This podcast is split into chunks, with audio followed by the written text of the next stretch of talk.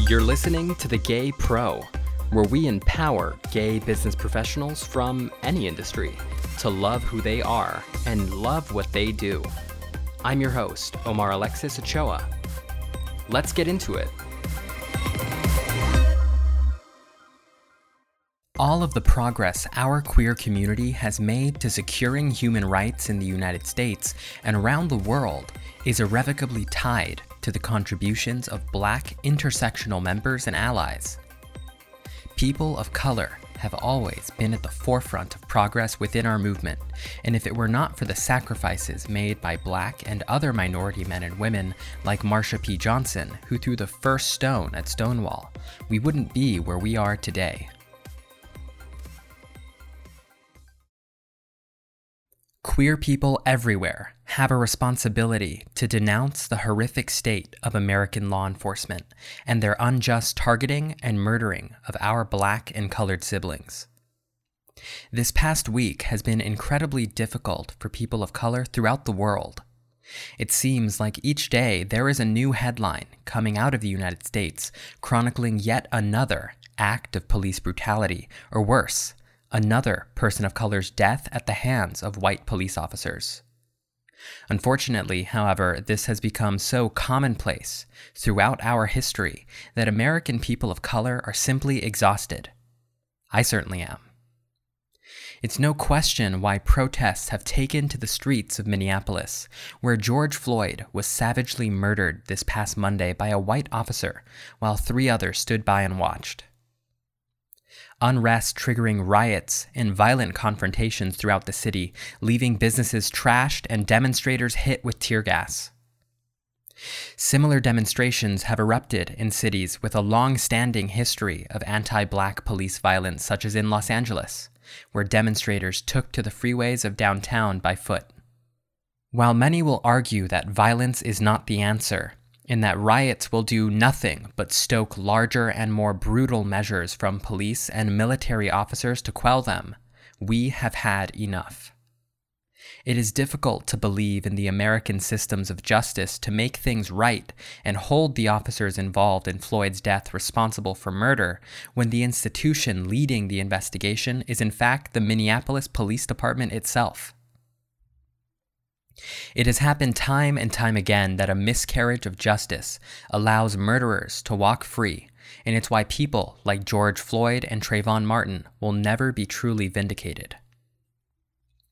This feeling of helplessness is almost unavoidable as you watch a human being be brutalized and killed and then quickly made out to be deserving of this death sentence by a biased media or a prejudiced police department, both digging up any details, no matter how obscure, to paint a picture that the person pleading for their life on video was not a person at all, and instead a criminal. So, what can you do? Seeing this made me feel truly powerless. I am not black and so I initially felt as if it wasn't my place to say anything about George Floyd's death. But after seeing the response on social media and hearing the outcry of the black community from around the world and within my own social circle of close friends, I realized that the collective voices of non black and especially white allies is necessary. For too long, white and non black groups have remained silent on the persecution of the black community here in the United States. What many do not realize is that by remaining silent, you enable a gross underbelly of covert racism to propagate. One incredible graphic I've seen circulating on social media captures it perfectly. It's an iceberg diagram. The tip above water lists socially unacceptable forms of racism that enable white supremacy, such as racial slurs, visible groups like the KKK, and overt hate crimes, all things that are denounced by society at large. However, there is a massive list of socially acceptable forms of racism just beneath the surface of the water that may go unnoticed.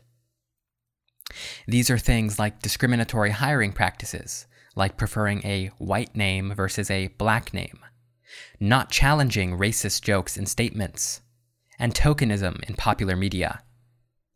Identifying and challenging these stereotypes is one of the most important things a white or non black ally can do to create positive change at the lowest levels of our society, at workplaces, in schoolyards, and in group chats.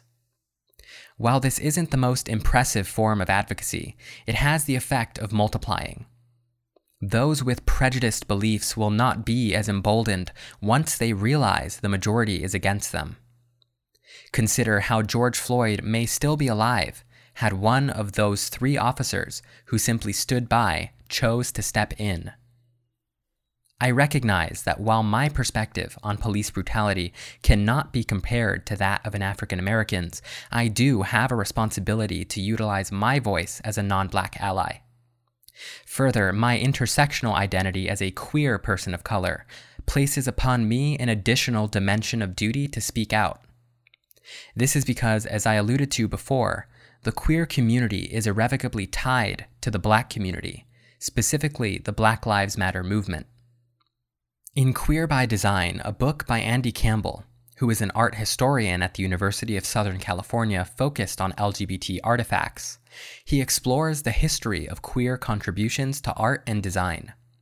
One such contribution was the Black Lives Matter logo itself, the founders of the movement, as explained by Campbell, was a quote, trio of black women, two of whom self identify as queer. The birth of this movement was in every way influenced by this intersectionality of blackness and queerness. And it's for this reason that I, like Andy Campbell, believe it is paramount that queers of all racial and ethnic backgrounds show support for this movement. After all, both communities were born from a need to resist police brutality.